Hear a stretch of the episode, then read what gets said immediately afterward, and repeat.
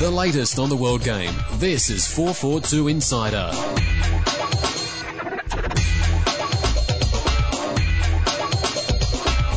Hello and welcome to this week's 442 Insider Podcast. I'm publisher Andy Jackson. Joining me as ever is editor Trevor Trahan. Hello. Hi, Trev. Uh, let's kick off with A League Round 6 review. Uh, kicked off Friday night with uh, with another win at home for the Mariners, 1 0. Daniel McBreen header after 20 minutes was enough to uh, to take care of Melbourne Heart. Um, Mariners go to the top of the league. Ticking over nicely, aren't they? Yeah. Found a style of play, grinding out results. I like Graham Arnold's comment after he he was almost kind of boasting that he'd done a bit of ma- uh, managerial stuff by going, well, I told the players that they were susceptible to headers at the back post, and that's where we got the goal. You don't really hear managers talk through how they won the game. It almost felt like he was trying to justify, you know, that he's got some good ideas. Yeah. But you know, that is how the goal came. I don't know if he told them that before, but that's what he claimed. Well, I have seen there is a documentary that I saw a couple few years ago, which is about uh, the French World Cup win. Right. And Aimé Jacquet, in the final training session before the World Cup final, pulls Zidane aside and says that you know they won't pick you up from our attacking corners. They don't consider you a threat from corners. Yep. So attack the near post, and uh, we'll get the Uh, ball what, to you. what happened? Anything good? Look what happened there. uh, so it can be done, you know, and they do have all this video, you know, stuff there. So maybe they have. He has identified the weakness there. So it sent the Mariners briefly to the summit of the uh, of the A League. Uh, didn't last too long, obviously, because uh, because Adelaide United uh, soon usurped them.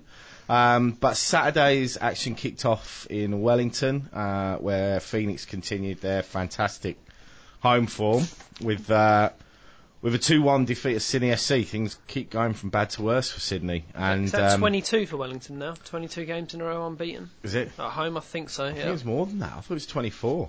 Oof. Maybe it's 23 now. Maybe it is. Um, but Sydney can't buy a win at the moment, although they'll be encouraged to see the new uh, their new Brazilian Bruno Cazarine score a neat goal, neat one two, um, and a, and a smart finish. But Nick Ward, Mel, uh, the new signing from Melbourne Victory, won it with an absolute screamer five minutes after Sydney drew level, um, and that was enough to get, to get them home Yep. Interesting angle on the Wellington shirts off this week. In that the girls are starting to get involved, which was a source of much debate on the forums. Just when I didn't think Wellington could get any better, There it's, it is. it's pioneered something else. Is there any more reason to love them? So Kiwi girls, we salute you. Uh, keep doing what you're doing. We love it, uh, lads. Yep, keep doing it as well. Uh, the second game on Saturday night saw Adelaide United take care of Newcastle Jets 2-1. It was probably a little bit more comfortable than the scoreline suggested. Uh, Matthew Leckie and Marcos Flores. Leckie Flores again. with an absolute Oh. great individual goal. Went past about four players. I prefer it. Nice finish. I prefer that to he's won the other week. Really? Yeah, I think so. Two very different goals. Shows yeah. that you know he's got you know some absolute quality in his all-round game to be able to score two very different goals like that. Sean Rooney got a consolation goal for the Jets, um, and Adelaide back to the summit. And looking good. I mean, a little bit of daylight there as well. Um, is it, you know, they're three points uh, ahead now? I mean, not a lot, but it's early days. They've only played six games. Um, and yeah, they're the, the only team that remain unbeaten. And it's quite a turnaround. As we said in our season preview about Adelaide before, when we were sort of listing their strengths, it sounded a bit simplistic, but they've got quality all across the pitch, haven't they? You know, there's no way they should have finished yeah. where they finished last season. So even though it's a surprise to go from bottom to top, it's not that big a surprise when you consider the players they've got. And Leckie's kick, kicking on, and Flores looks good. So Yeah, and Coolen's done a, a very good job there. Came in, you know, wasn't really heralded, um, but you can't argue with the job he's done, and he's got them playing good football. They're tough to beat. They score goals, and deservedly sit on top of the league. Now, interesting stat here. oh, this is the first time ever in the history of National League football in Australia, including the NSL, which was formed in 1977, where the reigning champions have been bottom of the league and the reigning wooden spooners have been top of the league. Never Yeah. happened before. I mean, how often would it happen in Anywhere, any league yeah. in the world? If you, I've actually asked the Guardian on that, you? Oh, yeah, on that knowledge thing, Yeah. because I thought I'd get them to do it rather than me wasting time doing. it. I just wonder if you know any other league has, has you know, finish like that. I don't think it will finish like that, but as any other league, six games in, being completely the other way around like that. Don't know. Uh, Sunday saw Melbourne victory inflict first uh, defeat on Brisbane Roar, first goals on Brisbane Roar this season. Yeah. Uh, with a second half blitz, um, three goals in 20 minutes from Pondeljak. Ricardinho's first uh, goal and a, and a screamer from Brebner. He pops up with one of those a season normally. Great one. Um, so yeah, fourteen thousand there at, at AAMI Park. Um, and Melbourne, you know, after a very tight first half, Melbourne just came out and Ernie Merrick made, you know, credit to Ernie Merrick. He made two um, two substitutions at half time, uh, taking off Kellaway, replacing him with Pondeljak, and taking off Dugandzic, replacing him with Celeski, which had an immediate impact. Pondeljak score in the first. Um, so credit to Merrick for changing things as early as he did. Yep, um, it's good to see that win with no Archie or Robbie Kruse. Um, experienced players stepping up. In terms of Brisbane, you know, they've obviously started well. Um, slight concern is they've only scored two goals in their opening five games. One was, was Matt McKay and the other one was Barbarouses who scored two in 21 for Wellington, so I don't think he's going to kick on and score a load of goals. So even though they've been tight at the back, in terms of being, you know, serious finals contenders, they need to, you know, someone needs to step up and, and score score the goals. Yeah, and we saw uh, Kevin Muscat um, turn his ankle.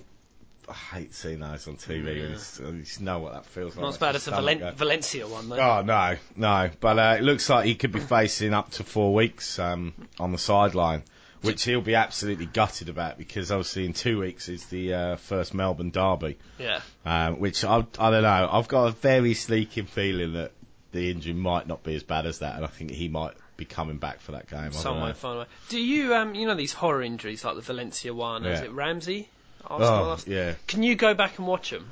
It's a bit like a car crash. It's d- like you whenever, I, whenever? I say this, it's like you, you don't want to look, but something tells you that you have to. Yeah. And every time I do, it actually makes me shiver. Yeah, I And particularly knees and stuff like that, because I've ruptured my, my cruciate ligament as well, and it's just like, when you see knees go the wrong way or where they shouldn't go, it's just horrible.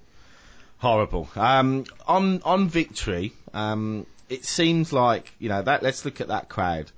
Th- just under 14,000, a touch under 14,000, and the last Melbourne Heart game, I think, got four or 5,000 there.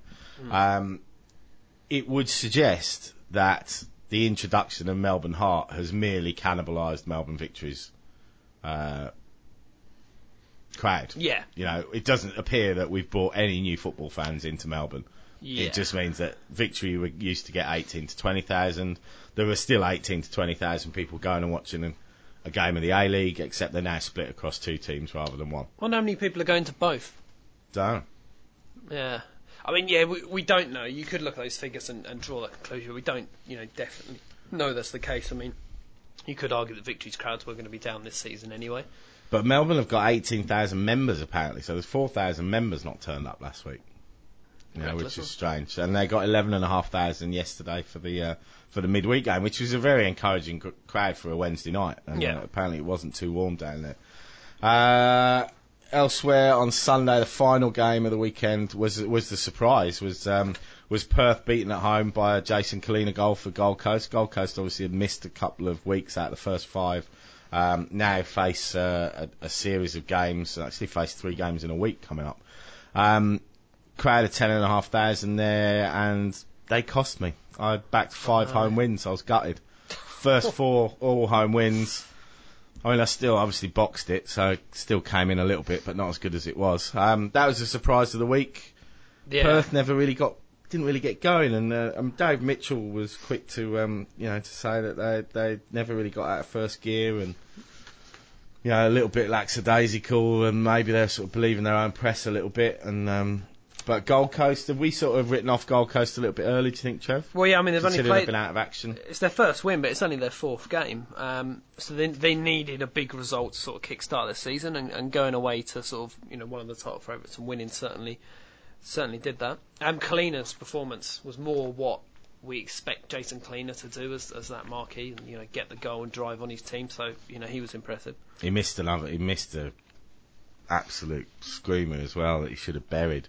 He just Uh, he, he, Traore set up on a plate for him in the second. I think it was the second half. He didn't score enough goals last season. Like he started well, and then he just completely faded out on the goal scoring. He did lay on a lot though for Smeltz, and, I, and I guess with Smeltz not being there, he's probably going to need to step up, um, and, and they're going to need to share the goals around a little bit more. Um, good to see Bruce Djite back in the A League again. You know, we talked about how it's a big season for him. Um, you know, as it always is for these sort of Socceroos or fringe Socceroos that come back in the A League. Um, you know, will they prove that their sort of reputation is, is earned, or will we say, well, Get do you know what? out, yeah. We've got better players here. Um, so, league table looks like this at the end of six rounds. Uh, Adelaide top on 14 points, three points clear I from Perth and the Mariners. It's got the draw in it. Yeah. Updated table after Oh, night, so- updated from yesterday. That doesn't change the top. Adelaide's still three points clear of Perth and the Mariners, who are both on 11. Sydney rock bottom on two points after six games. Who would have thought that? Um, and then, you know, there's pretty much only, sort of, as is always the case, you know, a couple of wins separating second and ninth, uh, with Melbourne Heart in with five points in ninth and Perth with 11 points in second. So it's still all still early days and That's not exclusive to early days. That can be like that halfway through the season. Well, it? yeah, I mean it was last season, wasn't it? You know, it was uh, it was still the case, sort of, you know, in the in the back third of the season, like when the Jets were put together a sort of run of three or four wins and went from sort of eighth to to third, you know. So um, it's still all to play for. Uh, we'll take a break at that point, and we'll be back in the second part to uh, have a look at what's been making headlines on our website au.442.com. It's time to celebrate the rebirth of the Playmaker. We speak to Wesley Sneijder and Mesut Ozil, the standout players at the World Cup. We look at the 16 greatest playmakers of all time, and Southampton's greatest Matt Le Tissier answers your questions. Tim Cahill talks about being the face of FIFA 11. We spend time with Sydney FC's Corica and Carle and look at the Major League Soccer lessons that could save the A-League. Plus, we run the rule over Mancini's Man City. If it's in the game, it's in 442. On sale now. The latest on the world game. This is 442 Insider.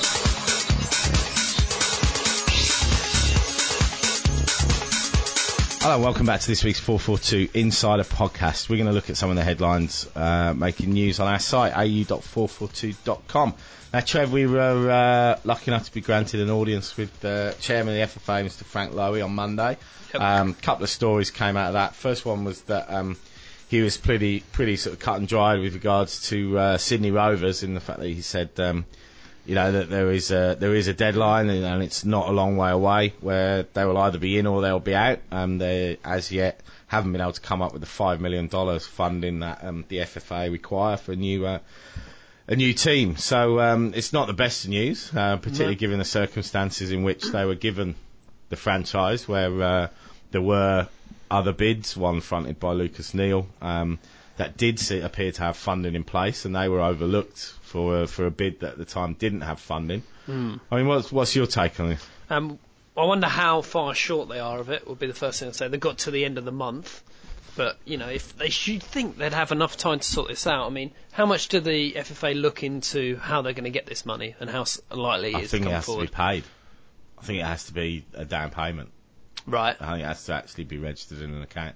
Uh, I, I mean, like when they said, you know, you guys have got the license. Yeah. You know, how much do they know about? Well, how are you going to get this five million? Because obviously you'd have to say we're going to get it from here and here, and, Well, this you'd is- think so, wouldn't you? and that you know that's a concern because I always think that about you know Don Mallers at, at North Queensland Fury because even though he lost some money there, he wasn't in it for the long haul, was he? Well, yeah, and, and that's the point is that just because someone's got five million doesn't mean that they, you know, that that's uh, at the current rate it would appear that that's the the rate you've got to be prepared to lose for the first few years in the league. No, A-League. he's not going to make money You know, so if all you've got is five million, that's going to last you one season, and and what we can't afford is a continuation of you know teams sort of having enough money to survive a season. You know, Exactly. it's like I wonder what the reaction would be going back to the bids that I mean I think Canberra, you know, which we might talk about in a minute, is a little bit different. But in terms of other Sydney bids, if you went back to Lucas Neill and went, well, no, actually, you know, we Well, might- I mean, I, I guess that depends on their on their um, on how they they're feeling towards it. But also, you know, a fair bit's happened since then. You know, crowds are down. We're going to talk in the next bit just uh, whether things are as bad as people are, uh, some people would portray. Um, you know, may, maybe, be- and this was probably the the issue that Rovers are having is certain people that might have been willing to put the money up a year ago would probably be getting a little bit of cold feet at the moment. Yeah. um, seeing what's happening everywhere else, uh, and seeing that the next um, TV deal is still a long couple of years away. You know, Yeah. um, so I guess you know if you're coming in at the moment, you probably might think, well, look, I might just sit on it for a bit. I might just sit on it for a year and see what happens. Yeah.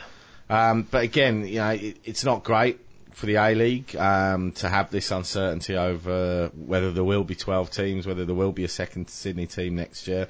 I get the impression that the FFA are committed to Western Sydney. I, I don't see this as being a door opener for Canberra, although they have come out again, and that's the, next story with um, with Canberra saying, you know, that, that they're still there. You know, they had um, they had around four and a half million. Um, they had twenty thousand signed petition, two thousand foundation members, and promised financial support from the government. Um, and is Canberra an option? Uh, Well, I'm, I don't know about you, but I perhaps would have gone to Canberra before I went to the Rovers. Yeah. Um, just in the sense of how many leagues around the world don't have their capital represented, um, and there does seem to be, you know, the support there, and I think they should they should be given the chance, especially considering how, you know, what. Uh, shaky foundations the Rovers bid seems to have been on, so I would have gone to them before them anyway. Um, but yeah, like you say, I think FA are pretty dedicated to getting that second Sydney team and there were so many other people interested that I think if if the Rovers falls through, then I think someone else in that area will. But again, I, you know, and I, and I think Frank Lowy alluded to this. It, that if they're going to make the call, it needs to be quick because, you know, by this time in Melbourne Hearts sort of uh, life cycle, they'd already got the boss on board. They'd already hired the coach. you So know, it's 1st October, we're isn't it? We're- yeah, we're- we're ten months away from them playing their first games. You know. yeah, Um, so there's a lot to do, you Mm. know, and what we don't want is um, is it you know a club given six months, you know, and not being able to do all of the necessary things that you need to do to, to launch a club properly. Um, I mean, Ivan Slavic, who's headed up the Canberra bid, has, has conceded that it's a very slim chance for them, um, not just from the A from the FFA giving them the uh, the opportunity, but also from his perspective. You know, he says that they've been pretty much in a holding pattern since September of last year, and you know, it, it's pretty dormant and they'd need to reinvi- reinvigorate sponsors and the government. And again, Yep. you know, other things could have changed. But, you know, you look at Canberra, they've got a team in the W League that's, that's been successful. They've hosted a Socceroos game with nearly 20,000 turning up to Canberra Stadium. Um, you know, we know that they are part of the World Cup bid. Yep. Know, so there's a lot going for Canberra. Um, it will come eventually. You Yeah. know, if if, if, if Rovers. Uh, Rovers bid still goes through. Canberra will have a team in you know in the next three years. You'd say, wouldn't you? Yeah. Uh, Gold Coast have uh, come out. Clive Mensink has, uh, has spoken to us today, um, talking about the fact that, that whilst they, you know, have uh, taken the uh, restrictions on the crowd to, to save money, um, no one will be turned away. So should there be more than 5,000 fans arrive, they will be accommodated and, and you know, I, I guess they're sort of looking at, well, that you know they've only played have they only played one game at home this year? Yeah. Um, it was three thousand six hundred turned up to the defeat against Melbourne. Um, the the Titans have got a week off in the NRL, so maybe he's hoping that they might be able to uh, to break over the five thousand. And he's he's come out in the press to say that um, you know that there, there will be capacity, so people won't get turned away, which is good to see. It makes you sort of wonder, well, how are they doing that if the whole point was only having one? I don't open? understand how they're No. doing it. Are they going to let them on the pitch? Yeah, or, Or just stand around the side? they're still going to cram them into the small Yeah. area. There's just be more of them. Um, amidst all the uh, financial woes, uh, there was some good news yesterday uh, with 18 million um, dollars kicking into football uh, with two projects um, from government money. Uh, the first one was an eight million dollar grant. Uh, to help fund Football New South Wales' new uh, headquarters at Riverstone, new state-of-the-art um, football training complex, which is due to be completed late 2012, early 2013. I mean, it's a it's an impressive complex. We've seen the sort of artist's impressions of this. Um, it's looking like nine purpose-built pitches, expanding to potentially 15 in years to come. Boutique stadium for 3,000 fans, swimming complex, gym, admin offices, licensed club, hotel accommodation, private football college. This is the future for me. You know, we Yeah. need more of these type of football-specific. Um, revenue generators, really, isn't it? You Yeah. know, we talked about the MLS in, in the magazine, and um, you know, I mean, do you see this as being the the future for football? Yeah, you certainly need stuff like this, you know, ticking along. I mean, there was the forum comments are quite interesting on this. I think there was a number of Jeff Jets fans who are obviously worried about their own club, you know, kind of going, well, where's the money for us? Shouldn't this be going towards saving us? But you know, you have to look beyond that. You have to look more sort of, you know, long term, and, and you need more stuff like this. I mean, this, this Riverstone project has been out there for a while, hasn't Yeah, it? We, we've, yeah. we've we've known it's coming, and you know, we need more pitches, and we need more well maintained, good quality pitches, and that's exactly what it's going to provide. And also, just up the road, uh, well, an hour up the road on the F3, there's a $10 million grant confirmed for the Mariners uh, Centre of Excellence at Tuggerah. Yep. Uh, two full-size grounds, 3,000 seater grandstands, all-weather sports courts, five-a-side grounds, pool, gym, sports medicine facilities, and again, um, work will commence uh, early next year, expected to be completed by early 2013. Yep. And I think as well, the key, the key thing in, the, in these is that rather than just giving a grant to run the team and, and spend it on, well, you know, this is building infrastructure that generates revenue, doesn't just suck it up, you know, mm. and that, that they can rent out the all-weather pitches, you know, they can run tournaments on there, you know, with, with the Riverstone complex, with hotels and, and licensed clubs, you know, it's opening up revenue streams, and mm. that's what we need to be doing to, to, to help the clubs become, you know, and football become self-sufficient, you know, and, and I Completely, think, I think we're clear that we're probably a fair way away from football being self-sufficient. Sheer- purely in terms of numbers through the turnstiles. Yeah. So I think all clubs need to now be looking at right, how can we secure our own revenue streams, and and, and part of that is by owning their own facilities that they can rent out, um, and also the, the whole licensed club. You know, looking at the model for rugby league. Um, you know, where a, a, a huge amount of revenue kicks into the running of the football team from the leagues clubs is another model that I think we could do well looking at. Yep. Uh, wow, FIFA rankings. Socceroos dropped four places and tumbled out of the world's top 20. Dramatic. Um, does, does anyone really place that much When, weight by FIFA rankings, Joe? when we're doing well, yeah, Yeah, it's one of those Well, we're up there, We'll get excited, but when you drop out, no one, no one really cares. But um, good to see New Zealand in the top 50, I suppose. Yeah. Um, did you see the Chris Killen story in the Sun today? No. Um, pictures of him snogging his teammate.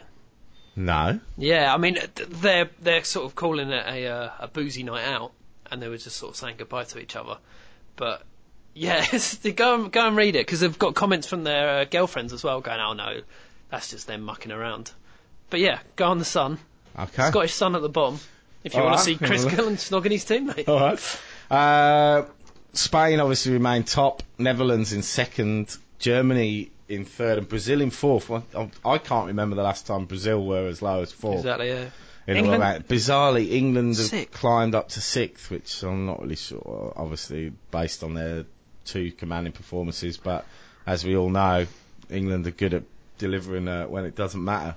Uh, look at France. France, not surprisingly, have crashed another sixth place and now ranked 27th in the world. Um, so, I mean, again, you know, Socceroos ranked three places higher than France. These are recent World Cup winners and European champions. Yeah. And oh, Christ. Um, final story I wanted to. Uh, oh, actually, there's two more stories I wanted to look at. Um, FFA.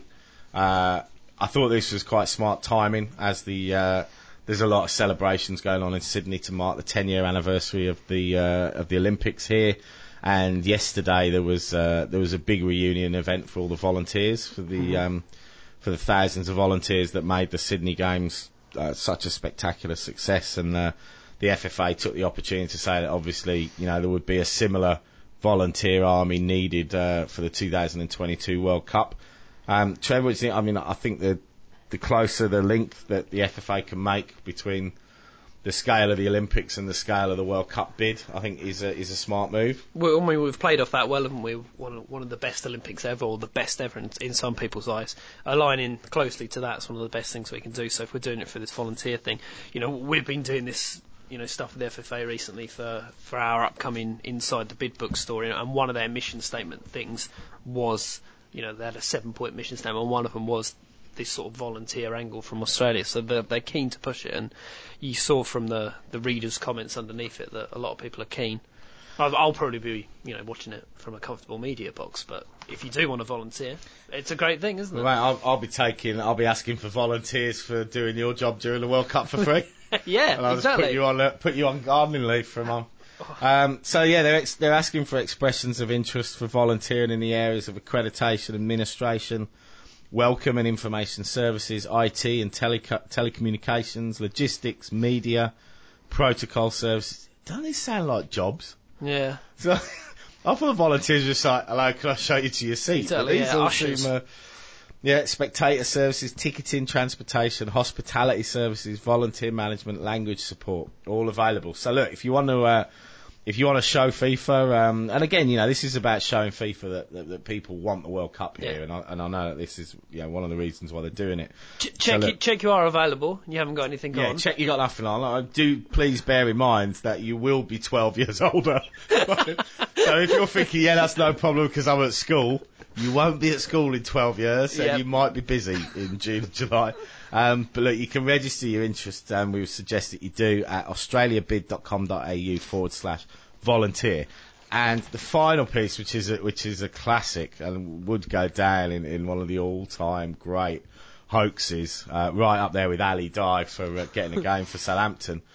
Uh, was apparently a fake Togo team played Bahrain in a friendly earlier this month. Bahrain won 3 0, but said they were surprised by the poor quality of the Togolese team. The, the, no one was more surprised at the, to- at the quality of the Togolese team than the, to- the Togo sports minister, who had no idea that the national team was playing a match, and, and then said that it wasn't the national team. Um, they'd never been informed of such a game. so, so it looks like Bahrain have been completely had by a fake group of Togolese players that turns out that might not even have been Togolese and certainly weren't um, Togolese professionals. Uh, Not a bad result then. Someone 3 on 0. someone on another football forum I read it was a classic has has reworded one of those uh, Nigerian sort of uh, Scam letters. scam Yeah. you know. So, dear sir, I am the son of the president of Togo, and I, I will bring my football team to play. All I all I need is the deposit of uh, and your bank account details. So- but anyway, we'll follow that one. Uh, There is an investigation going on, but it looks like. Uh, Group of people um, could have played a game as a Togo. That's one for the pub, isn't it? Yeah. I'll tell you about a scam. Uh, so anyway, if the FFA are listening, might be worth just checking the Paraguayan uh, Yeah. passports and uh, just make sure that it's legit before we turn out against them on uh, on October the uh, 9th. So that's all the news that's been making headlines on our site au.442.com. We'll be back after this break to discuss uh, the current state of play in the A League. Visit Football Emporium on www.footballemporium.biz to see the largest selection of football merchandise and memorabilia in Australia. A real football shopping experience. Or why not pop in and visit them directly at 139 Victoria Road, Drummoyne. Or simply call them on 1300 4 goals to find out what's new in the football world. Back to 442 Insider.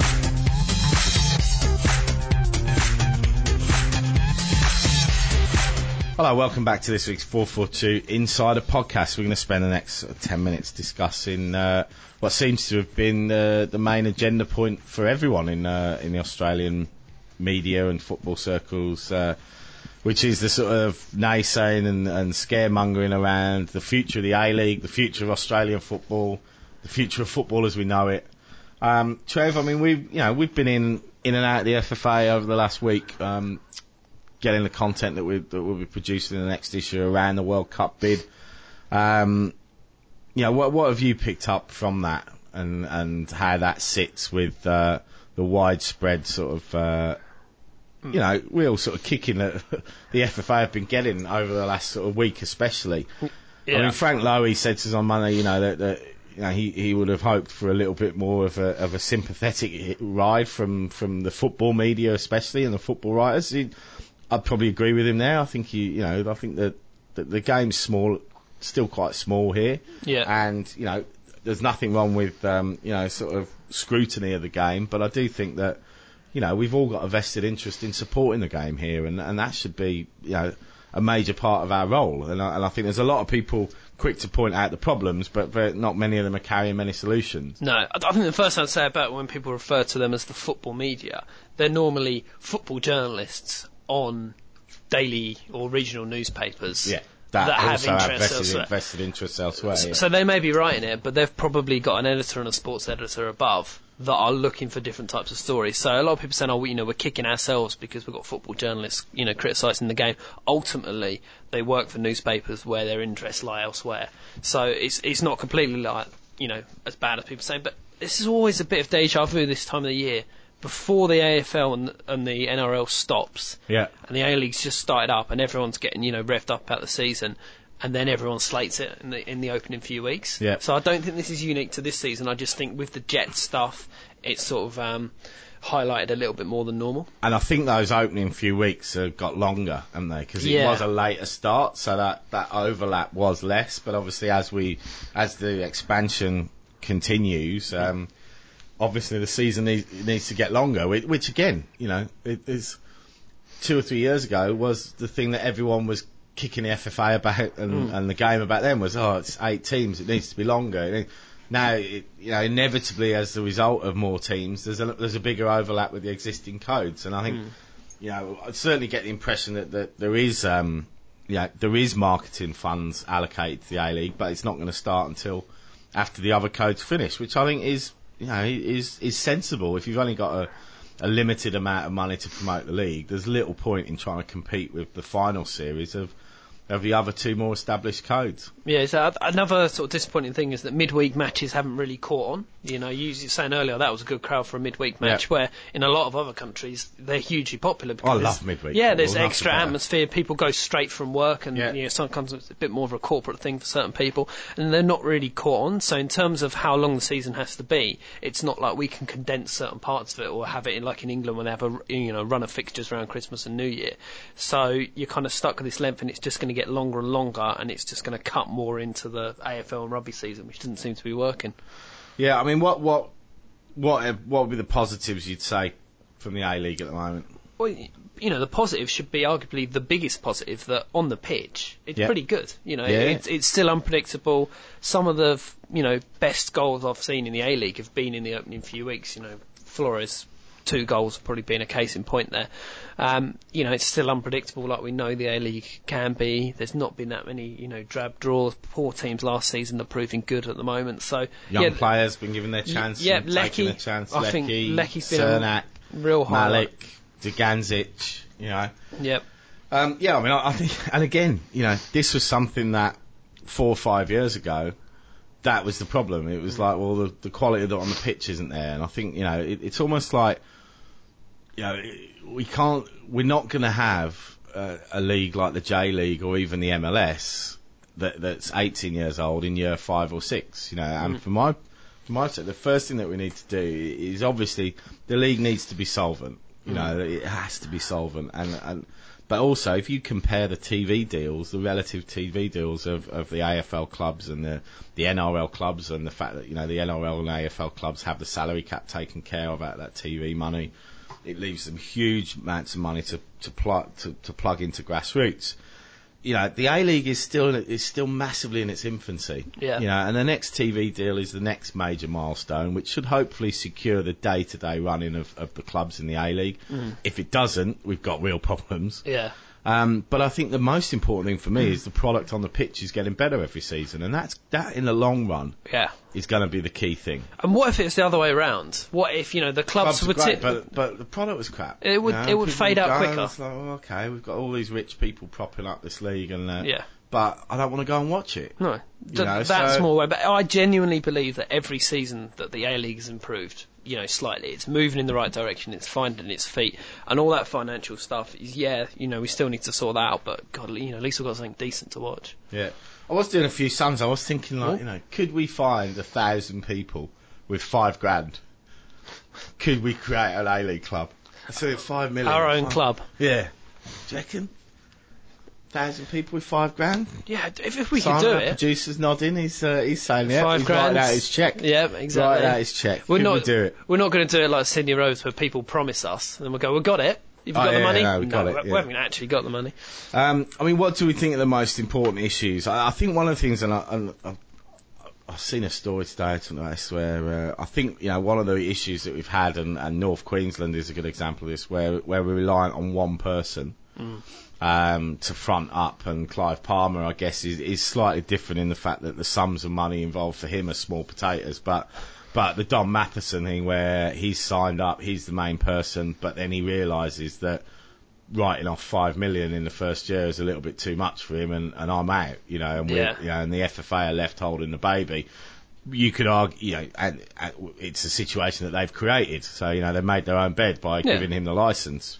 I mean, should we be looking at, at shared ownership models being compulsory, so we're not reliant on one person? Yeah, I mean, it, you know, having several backers because you know, at least if you lose one or two, you've still got you know other people to fill the void. I mean, going, you know, a, a lot of clubs are run through sort of you know numerous backers in the states that are, you know might have a celebrity and then you know more of a rich guy, and th- there's sort of a blend of owners. So yeah, I think it'd be a good idea in terms of making it, you know, compulsory. You'd, you'd still want, you know, the Palmers and stuff, wouldn't you? But you know, perhaps there'd have to be a criteria on, on who can enter it individually. And what about fan ownership models and fans taking a bigger stake? You know, I mean, we, we laugh about the, you know, us creating a, you know, a thousand people with five grand.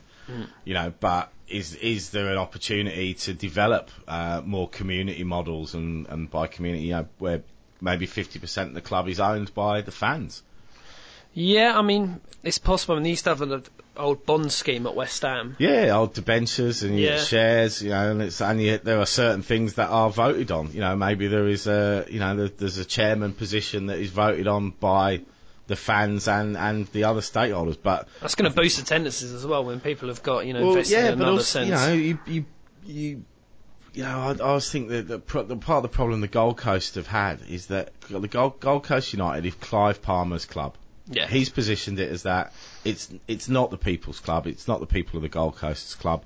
Therefore, they don't they don't look at it in that way. They don't associate it in that way. Mm-hmm. Whereas if you create that environment where clubs are stakeholders and financial stakeholders, it genuinely is their club. Mm. You know, and you know, I'm I'm convinced that there would be people that if people are willing to pay four five hundred dollars for a season ticket at a club, that they would pay four four or five grand for a season ticket at the club plus a say in how that club's run. yeah. You know, and a and a vote on some of the key issues. You know, and that may be in terms of where the team plays. You know, who's the chairman. You know, the board and whatever. So I, I think I think you know the league needs to look at all of these models, and and I think it would be a f- refreshing change for a club to look at that. Um, the other thing is that you know, A League clubs are not on their own. Um, in in a losing money, but also being in you know overstretched in terms of their income. Um, you know, most Premier League clubs, you know, from the top to the bottom, uh, you know, as a as an ongoing business would would be deemed a basket case. You know, it's only Yeah. because the the TV money and the you know the, the the rights that goes along with that and the merchandising and their revenue uh, is so huge that someone's always going to come along and prop it up. But in isolation, they're not they're not good businesses. Well, no, it's a poor model, isn't it? yeah, It's, it's an awful business model. It's just that it has other aspects which you know keep it ticking over. I mean, we've put up a feature online last week, the "Are Liverpool Doomed?" Um, which may change if they get taken over. But I mean, that's an interesting read in terms of the sort of figures of trouble that they're in. Yeah. And a club like Liverpool, you'd have to say, one of the most recognisable clubs in the world. Well, the danger is that um, you know, with, with which the A League doesn't have at, at this stage is is you know the A League sort of value of the clubs is not really big enough for um, for someone to come along and almost mortgage the club against the money to, to buy the club, which is what happened, which is what has happened in Liverpool and Man United state. And obviously the difference with the A League, which, which we should point out compared with these, is that you know the the A League clubs are franchises. The FFA own the license. The FFA own the IP, which is a very different situation to Man United and, and Liverpool, which are hundred-year-old clubs that, that own their own IP and have Yeah. their own rights to go out and do their own shirt deals and own their own assets in terms of a ground and can do that. You know, we're still a long way away from that. Whether we would ever move to that. Um, we've had a couple of tweets on this. Victory in Melbourne has uh, has just tweeted in um, saying no, it's not that bad. We're all just panic merchants. Um, however, Buckley does need to pay more attention to the A League. Do you think that's a fair charge? That um, you know, that, or, or is it inevitable if you bid for a World Cup and with a football market the size of Australia? Of course, it's going to dominate your Yeah. your attention. I mean, the, the plan of the bid team was to take it from people within the FFA, so everything was aligned, so they weren't constantly, you know, a brand new team comes in and tries to organise something that doesn't fit in with the rest of what we're doing um, in Australia, you know, football in Australia. In terms of accusations of this sort of eye off the ball, no one actually knows this, do they? They're kind of just joining the dots. Yeah, and I, I do, you know, and I think it, Lyall Gorman's taken over from Archie Fraser as head of the A League, but hasn't really been that public figure yet that you look at Gallop and Demetriou, there, you know, and, I- and I, I think there's some merit in that. Um, you know, I do think that, that the FFA do need to probably be a little bit more aggressive on the PR front. Yeah. Uh, stand, not not just in terms of waving the flag for the game, but also when the AFL and the NRL were dominating the press, putting a negative spin on the World Cup bid. I, I felt that they could have done a bit more in terms of fighting the corner, um, Yeah. because fans will be a lot more forgiving. I think if they see you're as passionate about it as they are, um, and I, and that's probably one of the things, you know, and particularly with with Ben Buckley coming from an AFL background, if anything, he's almost got to try a little bit harder to get the, the fo- true football Yeah. fans on side. Um, Adam Welsh has just tweeted in saying that it'd be good to compare similar new leagues like the MLS, J League, and K League. How did they develop? Uh, I mean, Adam, we did that in the current issue of the magazine. Trev, little synopsis on MLS lessons. Yeah, I mean, just you know, a very similar sort of peak and trough to the league, really. You know, they you know they kicked off just after the World Cup that they they hosted in the 90s. Um, you know, things built steadily. They went up to 12 teams, had to drop back down to 10. You know, cut a couple of franchises. Then they went through, a, you know, the They went through a period where a couple of people underwrote, underwrote the league for a period of time. Yeah. Or- or yeah. most of the clubs was underwritten by two guys. Exactly, and there was this real period that you could say it's what we're heading towards now, when you know, you know, crowds were dipping and it, everyone just thought, oh, you know, it's on its knees. It's come out of the other side of that now, and it just made changes that you know we mentioned in the feature about, you know, just little things, but just constant the whole time, and just a well managed and well organised league, and and now it's you know got great attendances. You know, all the way across the country, and it's a genuinely competitive competition. Henri there, Beckham there. So yeah, th- th- there is a lot to learn.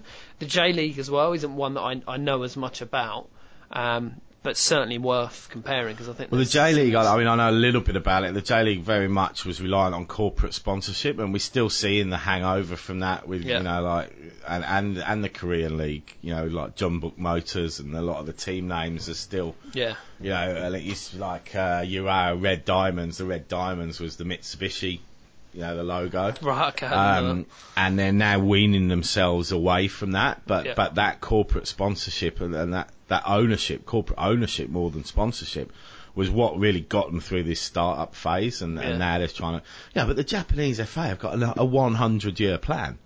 yeah. You know, yeah, that- that was in the magazine. you know, a hundred year plan. Uh, But back to the MLS, one of the things that I think was, was a really interesting point, and I, and I do think it has massive relevance to us here, was um, the the move away from them playing in huge stadiums. Uh, and now mo- moving into what they call soccer specific stadiums where the club's actually own the asset. Um, they can do their own sponsorship deals for things like pouring rights for alcohol. And yeah, they were saying that, that, that, that no matter how good things are on the pitch, if you've got 10,000 rattling around in an 80,000 stadium, it Yeah. doesn't look good. Yeah. Doesn't look good on TV, doesn't look good to the people that are there, and it just feels like an inferior product. Whereas you put 10,000 people in a 10,000 Hmm. crowd or a 15,000 stadium, and all of a sudden it's transformed because it looks busy, it looks like there's people there, and I, and I do think there's a lot to be said for that. Yeah. Um, so you know, I, I would be looking at, you know, maybe downgrading our our expectations in where we expect clubs to play, and certainly any, I, I think a massive mistake would be a Western Sydney team playing out of ANZ. Oh, that'd be. You know, I just think that would be suicidal. Um, so let's hope that if Western Sydney do get up, uh, they do the sensible thing and, and play at Parramatta Stadium, Yeah. um, or even out at Penrith. yeah. Uh, is is CUA Stadium out there? Uh, but anyway, thanks a lot for your for the tweets coming in, and uh, I'm sure this won't be the last. Um, and you can read uh, our um, exclusive interviews with the team behind the World Cup bid in the next issue of 442. So uh, go out and grab that when it's out in October. We'll be back for the final part of this week's podcast to preview A League Round Seven. It's time to celebrate the rebirth of the Playmaker. We speak to Wesley Sneijder and Mesut Ozil, the standout players at the World Cup. We look at the 16 greatest playmakers of all time, and Southampton's greatest Matt Le Tissier answers your questions. Tim Cahill talks about being the face of FIFA 11. We spend time with Sydney FC's Corica and Carle and look at the Major League Soccer lessons that could save the A-League. Plus, we run the rule over Mancini's Man City. If it's in the game, it's in 442. On sale now. The latest on the world game. This is 442 Insider.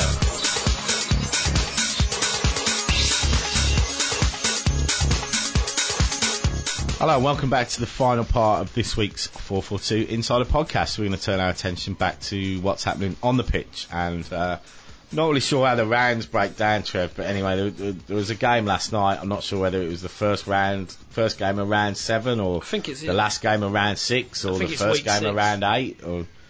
Um, but anyway, uh, Melbourne drew. Melbourne victory drew last night nil nil with Wellington. Uh, Wellington managed to get a point on their travels, which is more than they normally do. Yep. Um, it was a pretty tight encounter. couple of chances either way. Uh, Ricardinho had a good chance. Greenacre had a good chance, but ended nil nil. Merrick came out and said that he reckoned the players looked tired, both w- week six. I know.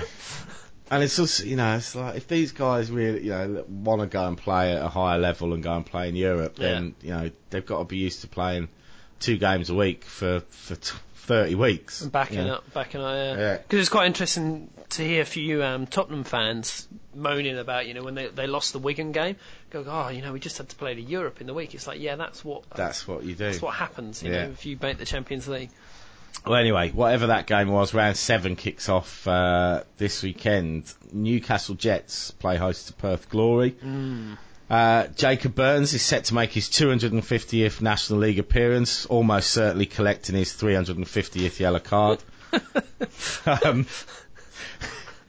Perth obviously will be looking to make amends for their slip up at home last week to Gold Coast. Just while we're on Burns, Yeah. did you read the stuff about the the Vinnie Jones?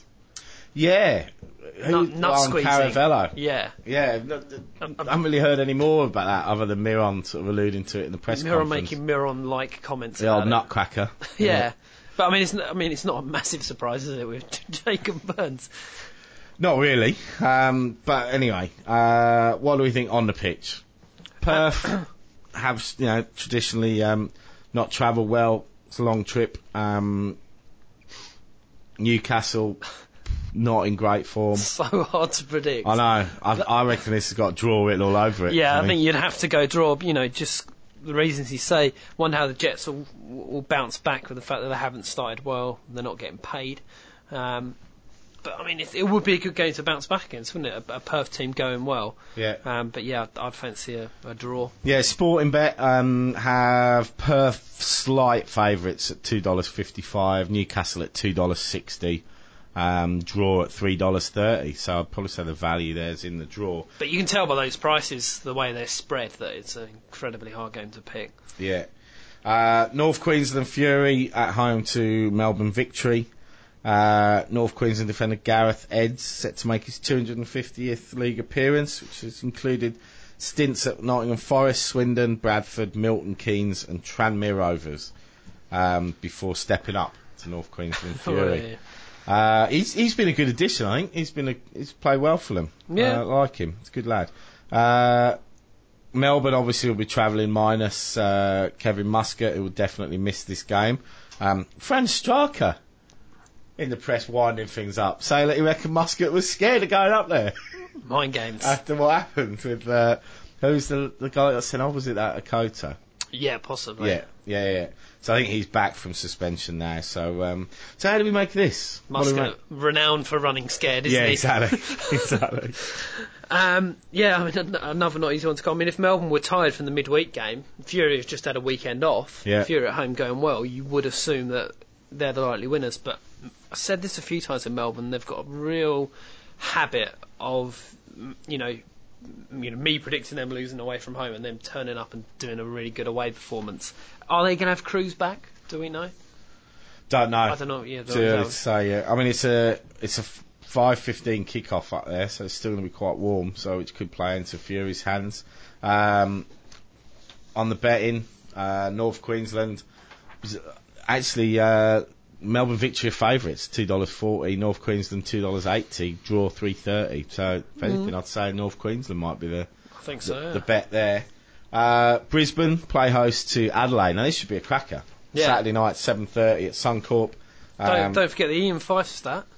Where's that? The Ian bomb. Fyfe makes his 200th Hey. league appearance, which includes stints at NSL clubs Adelaide City, Sydney Olympic, and Sydney FC. Wow. Um, is he going to celebrate it with a win? Um, or a shank into touch? well, the latter, the latter is guaranteed. In terms of the uh, the first one, again another. You might have your five draws this weekend. Do you reckon? It's worth a look. I think so. Yeah. Um, we uh, we were mentioning Brisbane's problems in in front of goal. Um, Adelaide are ticking over well. I don't think Brisbane. I think Brisbane will try and keep it tight. They've kept it tight all season. You top of the league comes, they're going to try and do the same. Um, I'll go for a draw if anything. I think Adelaide might shade it, but you know Brisbane need to to open up. Yeah, Brisbane, it'd be interesting to see how Brisbane bounce back because everything's sort of gone their way so far. You know, they're not conceded a goal, they're not lost. You know, everything had been going right, and now they took a bit of a whooping in the second half against Melbourne. Um, So it'd be it'd be an interesting test for Andrew's team how they how they bounce back from that. So I guess he'll learn quite a lot about his side. Yeah. Um, you know, and, and it'll be interesting to see whether they come out and, and adapt. You know, what has been a very sort of open and you know entertaining brand of football they've been playing. You've got to say. yeah. Um, Melbourne Hearts entertain Wellington Phoenix. Uh, Clint. Bolton is aiming for his 50th Hyundai A League victory, making the first goalkeeper to achieve 50 wins in the league. Um, now, I must just say, it was very like, nice to see again a bit of smart scheduling um, with Wellington playing Melbourne Victory last night and then Melbourne Heart on Saturday on Sunday Yep. because it obviously allowed a pocket of fans to, to travel over there for a week and see their team play twice. Because there's Right. quite a big sort of little group of uh, Wellington fans there last night, and I was Yep. like, that that's smart planning, and maybe they should look at doing that with Perth. You know, because Perth, the Perth fans traditionally have their tour of duty every year where they go away, Hmm. and I, I thought that was a very smart bit of planning that you know you could play the both Melbourne teams on in the same week. And that's difficult there. to tap into the away fans in Australia. isn't? Exactly, because of it's- sheer distance. yeah. Yeah. How do we see it going on the pitch? Um, I think Heart, you know, have to get their season ticking over, don't they? In terms of, you know, Wellington in town is one of the games you're really going to be targeting to pick up, you know, three points. Um, and obviously, Wellington, the players will be over there as well, so they'll get a bit more time to. Yeah, is, is it a ben- is it an advantage to Wellington because they'll Yeah. they'll be playing on the same pitch for the second time in four days. And they've already days. picked up a point against Already Victory, so point. there's no reason why they can't. Uh, draw? It could be on actually. We could be back after the five home wins last week. We could be back on five draws. yeah. Uh, final game of the week is uh, Gold Coast United versus Central Coast Mariners. Zenon Caravella, uh, is set to make his 50th A League appearance. Hopefully his uh, his voice has dropped back to where it was before uh, last weekend's game against Perth. How do we see this one going? Mariners have uh, have been as difficult to beat as the Mariners always are. They've been grinding out the odd victory. Um, we're likely to see Perez back available. Yep. Gold Coast, you know, we said bit of a stuttering start um, because obviously they've had two weeks off in the first five. Culina's starting to fire. Um, Can they back up with back-to-back wins? hopefully get 5,001 fans, because that would cost Palmer 60 grand, wouldn't it? Really? I reckon they'd just let him sit in the aisle. You put him on a bench. Yeah, um, quite an intriguing game, really. So I'm looking forward to that. I mean, after Gold Coast's good result last week, Mariners going well. Um, it's, it's probably you know one of the games to be looking forward to from this round. How will it go? I think it might be another draw, but if not, I think the Gold Coast might kick on and, and pick up back-to-back wins, which will put them in a good position. They'll be up in the finals places, won't they? Yeah. Uh, there's no odds on Sporting Bet yet for the for the last couple of games. I did actually forget um, Sporting Bet's odds on Brisbane Adelaide. Uh, Brisbane two dollars forty, Adelaide two dollars eighty. The draw three thirty. So three thirty draw on all of those is a nice little uh, nice little earner. I think what will that end up if you've got five lots of 330? I don't know. Don't ask me maths questions in a football podcast. A lot. Three a lot times is the three is answer. nine, times three is 27, times three is 60, 84, times three is about 240 odd Two to one. Wow. Okay. So five bucks on that will net you a grand. Free money. There you go. You heard it here first. Uh, Yep. So that's all on sportingbet.com.au. Uh, and that's all we've got time for. Trev, any parting comments? Uh, no. Buy the issue. Buy the issue. There we go. It's out at the moment, our Playmakers issue, uh, where you can read our uh, that piece on uh, what lessons the A-League can learn from the MLS. So if that's of interest to you, it's on sale now. Um, elsewhere, we've got interviews with uh, Sneijder, Ozil, uh, and a look at the great playmakers uh, in football history. Pick 16 of the best playmakers ever to play the game. That's all we've got time for this week. Please join us next week. You've been listening to the 442 Insider. Goodbye. 442 Insider is a Helms Media Solutions production. Visit helms.com.au to find out more about our services.